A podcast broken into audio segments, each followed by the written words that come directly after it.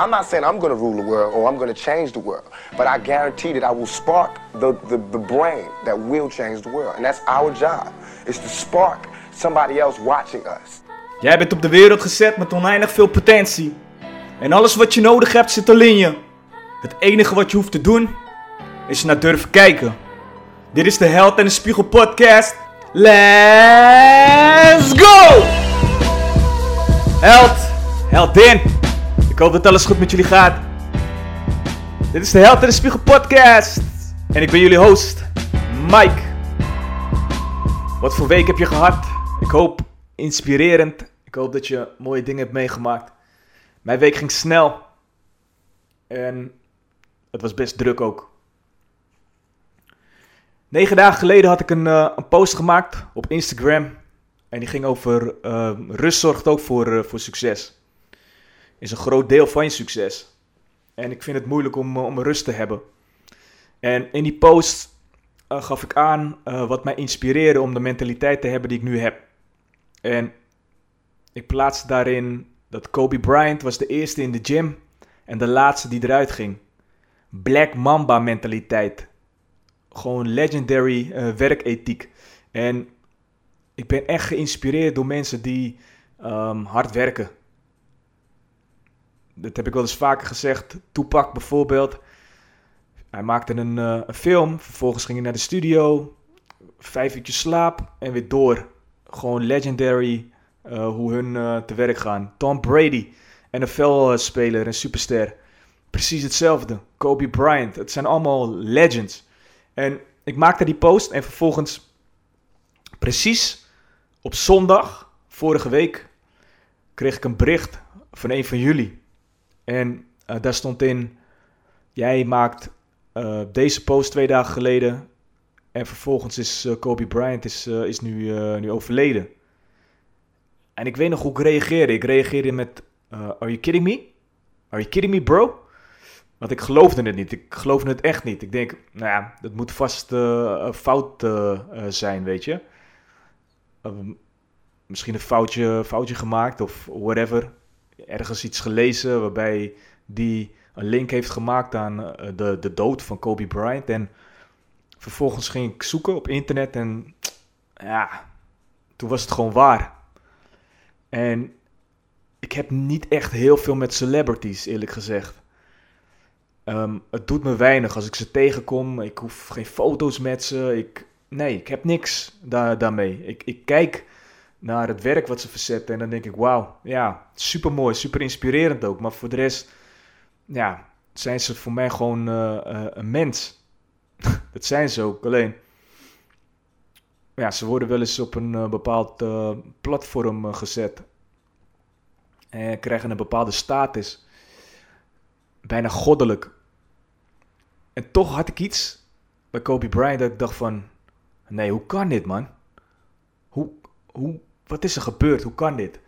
En daarna was mijn hele Instagram feed was gewoon helemaal vol met uh, plaatjes van Kobe Bryant. Iedereen had het erover, gewoon heel de wereld. Heel de wereld was gewoon aan het rouwen om de dood van Kobe Bryant. En ik zag ongeloof, ik zag uh, van alles eigenlijk. En het is bizar dat um, ik die de persoon persoonlijk gewoon niet, uh, niet ken, dat ik toch was aangeslagen. En ik weet niet door, door, door wat het was. Te maken dat hij uh, vader uh, was van, van een aantal dochters die hij achterlaat. En zijn vrouw natuurlijk. dat hij samen met zijn dochter is overleden. Het is um, ja, een, een, legend. En, en we weten nu niet meer wat hij, wat hij verder gaat doen met, met zijn leven. Het zijn al die dingen die me gewoon hebben, hebben geraakt. En, en sterker nog, vaak is er een, uh, een dood nodig of iets met enorme impact. Waarbij we weer met beide benen op de grond staan en denken van ja, het leven is wel echt kort, breekbaar. Uh, het kan zo over zijn. Dus haal alles eruit. En je merkt het vaak in je omgeving ook. Van die en die is overleden en dan vervolgens ben je eh, gechoqueerd. Maar dit is een heel ander level als de hele wereld over je praat, over je dood en iedereen is um, daarmee bezig, dan heb je impact gemaakt op heel de wereld. En dan ben je echt een legend. Dan heb je een legacy achtergelaten door gewoon wie je, wie je bent geweest als, als persoon. En ik denk dat we vaak celebrities of andere mensen zien die echt alles uit zichzelf hebben gehaald.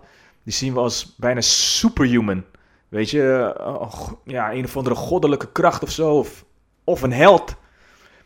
Waarbij we denken van ja, dat wil ik eigenlijk ook. Ik wil ook alles uit mezelf halen om gewoon de beste daarin uh, te zijn. En, en gewoon enorme impact uh, te gaan, gaan leveren op, op de wereld. En dat is wat, wat Kobe Bryant heeft, heeft gedaan. Hij heeft heel veel sporters heeft die, geïnspireerd. Heel veel basketballers die nu sterren zijn, die heeft hij geïnspireerd. En ik denk dat we vaak kijken naar mensen die ehm, echt hun volledige potentie benutten, verder gaan dan uh, hun plafond. En dat ze op zoek zijn naar, oké, waar, waar, waar eindigt het? Ik haal echt alles uit mezelf. Gewoon die mentaliteit en die, uh, die gewoontes die ze hebben, hun manier van doen. Dat het gewoon zo inspirerend is dat we denken van wauw, die persoon is bijna niet van deze wereld. En dan het verlies daarvan, ja, dat komt gewoon keihard binnen. Voor, uh, voor een ieder, denk ik. Dus de vraag is ook van, hoe wil je, um, als je dood bent, herinnerd worden? Wie, wie, wie zijn er allemaal op dat moment? Wie zijn er in de buurt van je uh, begrafenis? En, wat zeggen ze over je? Heb je daar wel eens over nagedacht?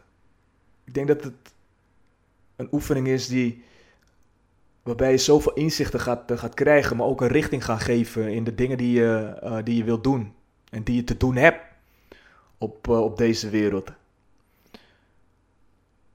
Wie zijn er allemaal? Welke impact heb je gemaakt?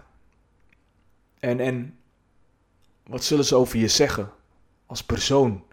Weet je? Ja, dat, dat doet me gewoon denken aan, uh, uh, aan de dood van, uh, van Kobe Bryant. Ik heb ehm, een mail gekregen. En eerlijk gezegd heb ik, heb ik daar heel veel moeite mee, mee gehad met, de met de mail zelf. Hij dateert van 9 januari. En ik heb hem gewoon uitgesteld. Ik, ehm, ik weet niet waarom tijdens het lezen van die mail, toen uh, werd ik zelf emotioneel. En moest ik, uh, moest ik een traan laten om hetgene wat ik, uh, wat ik zag, wat ik las. En dat had echt wel impact op mij gemaakt, de, de, de mail. De persoon zelf wil anoniem blijven en dat respecteer ik. Alleen ik een deel ga ik voorlezen. Ik ben 18 jaar en ik woon in Friesland. Studeer momenteel HBO werktuigbouwkunde, tweedejaars. Ik stuur je deze mail om mijn hart te luchten en hopelijk wat motivatie te krijgen. Ik was vorig jaar heel gemotiveerd en heb daardoor mijn eerste jaar makkelijk gehaald. En ik had veel vrienden en een lieve vriendin. Ook is mijn uh, gezin heel liefdevol. Eigenlijk het perfecte plaatje. Maar op 18 september 2019 heeft mijn vriendin, waar ik anderhalf jaar een relatie mee had, ervoor gekozen om haar leven te eindigen. Ze heeft zichzelf opgehangen. En hij gaat uh, een heel groot stuk, uh, stuk verder in, in detail, wat ik, wat ik niet allemaal zal vertellen. Maar hij vertelt aan het einde. Um, ik heb moeite met, uh, met werk. De tijd duurt voor mijn gevoel een eeuwigheid en de projecten op school en alle toetsen lijken me nu veel te worden. Ik kan me niet meer concentreren, nergens meer op. Ik heb enorme moeite om met school bezig te, te gaan. Uh, momenteel mijn concentratie en motivatie lijken volledig weg te zijn. Sommige dagen is mijn levenslust compleet weg en voelt alles zinloos. Andere dagen lijkt het of alles goed is, maar dan nog steeds mist die drang om te presteren. Die stap om weer aan de slag te gaan. Ik weet dat als ik zo doorga, als nu, dat ik dit jaar niet ga halen. Maar ik weet niet hoe ik mijn mindset weer krijg als vorig jaar, na alle ellende waar ik mee heb moeten dealen. Ik ben mijn motivatie kwijt en ik hoop dat je me op weg kan helpen het opnieuw uh, te, te vinden. En daarna um, heeft hij in de bijlage heeft hij nog drie foto's uh, uh, geplaatst van zichzelf bij eh, de, de kist en de foto van, eh, van haar die ik, eh, die ik ook eh, gezien heb. En, oh man. Ehm, ja, ten eerste ehm, wil ik je natuurlijk bedanken voor, eh, voor je bericht en ook ehm, je, je, kwetsbaarheid eh, hierin. Door mij te vragen om, eh, om hulp. En ja, ik kan, ik kan me niet voorstellen wat op dit moment en al een tijdje eh, je pijn is. En, en je verdriet. En ook niet van het gezin eh, van, eh, en familie van je vriendin. Dus nogmaals bedankt daarvoor. Het leven. Het leven is niet eerlijk. Het geeft ons soms ziektes, de dood van een geliefde. En andere dingen op ons pad om te zeggen van ja, deal er maar mee. Dat is het leven. En zelfmoord is een van de moeilijkste dingen die er is. Echt. Ehm, je zal met vragen komen te zitten. Vragen van had ik dit kunnen zien? Had ik anders kunnen, eh, iets anders kunnen doen? En dat kan je helemaal gek gaan maken, deze vragen. Je kan jezelf op een gegeven moment zelfs verwijten dat je bepaalde dingen niet hebt eh, gezien of dat je misschien andere dingen beter had eh, kunnen, kunnen doen. En het enige daarop is om eh, jezelf te, eh, te gaan vergeven. Vergeven dat je daadwerkelijk niet alles kan zien. Dat is de eerste stap naar heling. Jezelf vergeven. En ik hoop dat je de moed hebt om niet te blijven dwalen in het verleden. Je dingen af te vragen waar je geen antwoord op zal krijgen. Maar dat je de mooie herinnering vanuit het verleden kan meedragen in je hart en verder gaat naar de toekomst. Er zullen meerdere eh, redenen zijn waarom iemand zijn leven of haar leven neemt. En in dit geval zal ik daar geen eh, invulling aan, eh, aan geven. Maar ik wil wel vertellen wat depressiviteit met mensen doet. Dat is wanneer mensen in zo'n donkere, donkere wereld zitten, waarbij ze geen uitweg eh, eh, zien of vinden. Er is geen uitweg. En het lijden wat ze, wat ze doen, heeft zoveel pijn wat met zich meebrengt. Zoveel verdriet, zoveel pijn dat ze de pijn niet meer aankunnen. Ze zien geen toekomst. Er is geen vooruitzicht. Er is geen eh, manier om eruit te komen. En dit herhaalt zich wel duizend keer in het hoofd op een dag. Continu. Ik ben het niet waard. Mensen zien me niet zitten. En het is beter voor iedereen als ik er niet meer ben. En vooral dat laatste. En wat het ergste is, dat heel veel mensen. die lijden pijn in stilte. waarbij je het niet kan zien. Die zullen het niet uiten. En dat maakt het gewoon enorm moeilijk. Enorm moeilijk voor de omgeving ook. Wat ik hoor in jou, of wat ik lees in je e-mail, is ehm, heel veel dingen. Vooral dat je ups en downs hebt in je motivatie, maar ook in het leven weer oppakken. En dat is meer dan logisch. Want een rouwproces, ja, daar zitten verschillende fases in. Fases van verdriet, van pijn, van woede, van misschien wel ontkenning. En wat ik hoor is dat je weer een motivatie wil hebben zoals ehm, vorig jaar. Alleen vergeet niet dat je leven is veranderd. Je bent een heel ander persoon ben je geworden. Door hetgene wat je hebt meegemaakt. Een traumatische ervaring. En dan zie ik en ik lees van ik wil weer gemotiveerd eh, zijn. En dan denk ik ja, super dat je die instelling hebt. Alleen wat ik je gun is acceptatie. Ik had het met een hele goede vriendin erover en die, die kon het zo mooi zeggen. Wat zij zei is eh, het verschil tussen willen en verlangen. In willen zit een lichte weerstand. Er zit een bepaalde spanning op. Iets willen. En daardoor zal je het ook niet gaan, eh, gaan krijgen, want je hebt eerst iets anders te doen. Namelijk accepteren dat je vriendin er niet meer is.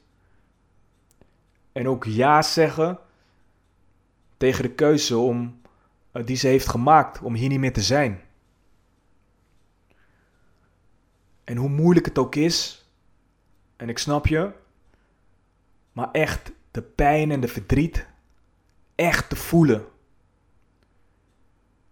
De pijn en verdriet te voelen dat je iemand los te laten hebt. Kan je daadwerkelijk ja zeggen tegen dat gedeelte, tegen het stuk verdriet wat je hebt? Want je kunt echt iets willen, maar er is iets anders wat je eerst te doen hebt. Voelen van de pijn die het meebrengt van het verlies van een, uh, een geliefde, een dierbare. Want het raakt je in je hele lijf, in je hart, in je ziel. En de uitdaging is om vanuit die pijn nog daadwerkelijk open te blijven. Ook al zal je je geliefde waar je zoveel van houdt niet meer zien, hoe kan je je hart nog wel blijven openen om liefde te ontvangen en liefde te geven? Dat is de volgende uitdaging.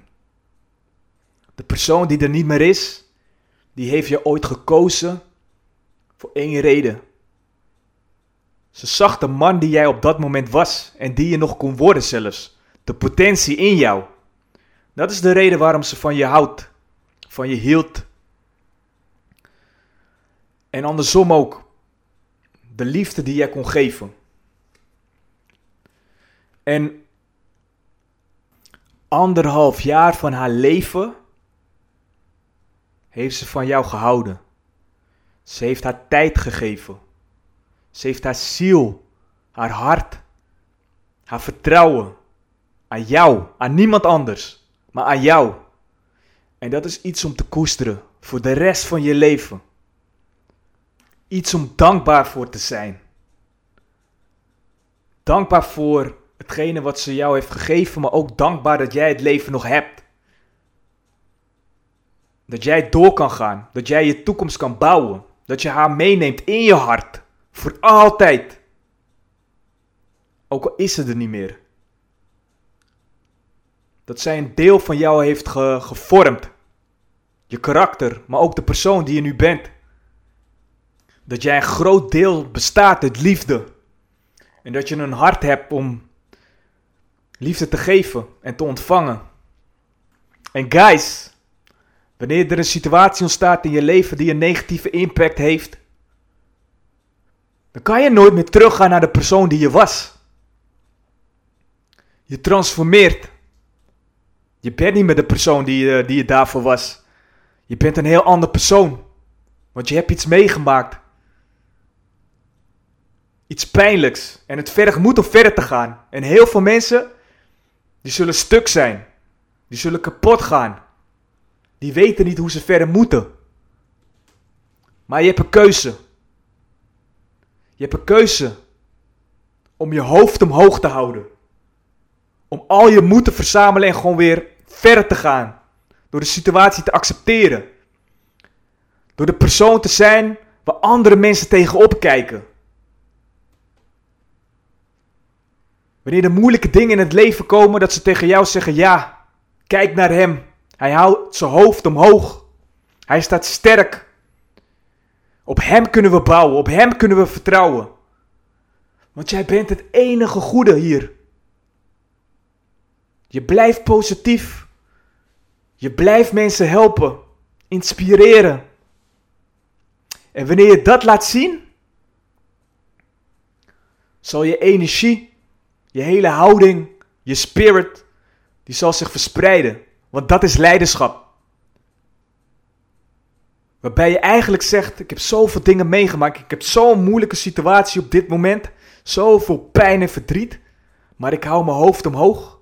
Want mijn geest, die zal zich nooit overgeven.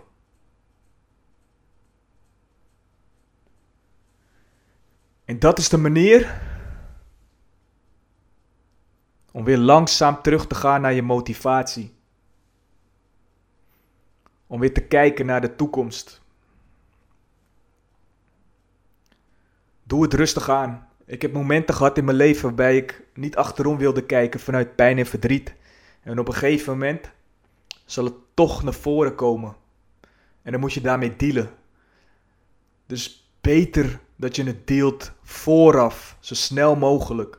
En volledig, volledig je pijn opzoeken. Het volledig accepteren. En het te kunnen zien ook als iets wat je voor altijd zal veranderen. Namelijk in een winnaar. In een strijder. In iemand waarbij mensen zeggen van wauw. Kijk wat hij allemaal heeft meegemaakt en hij staat nog steeds.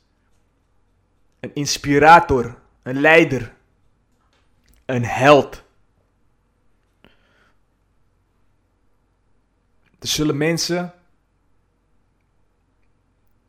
om een of andere reden soms je leven verlaten. Maar hoe wil jij herinnerd worden? Welke legacy wil jij achterlaten? Bedankt voor het luisteren. Blijf groeien. Who needs a hero? You need a hero peace.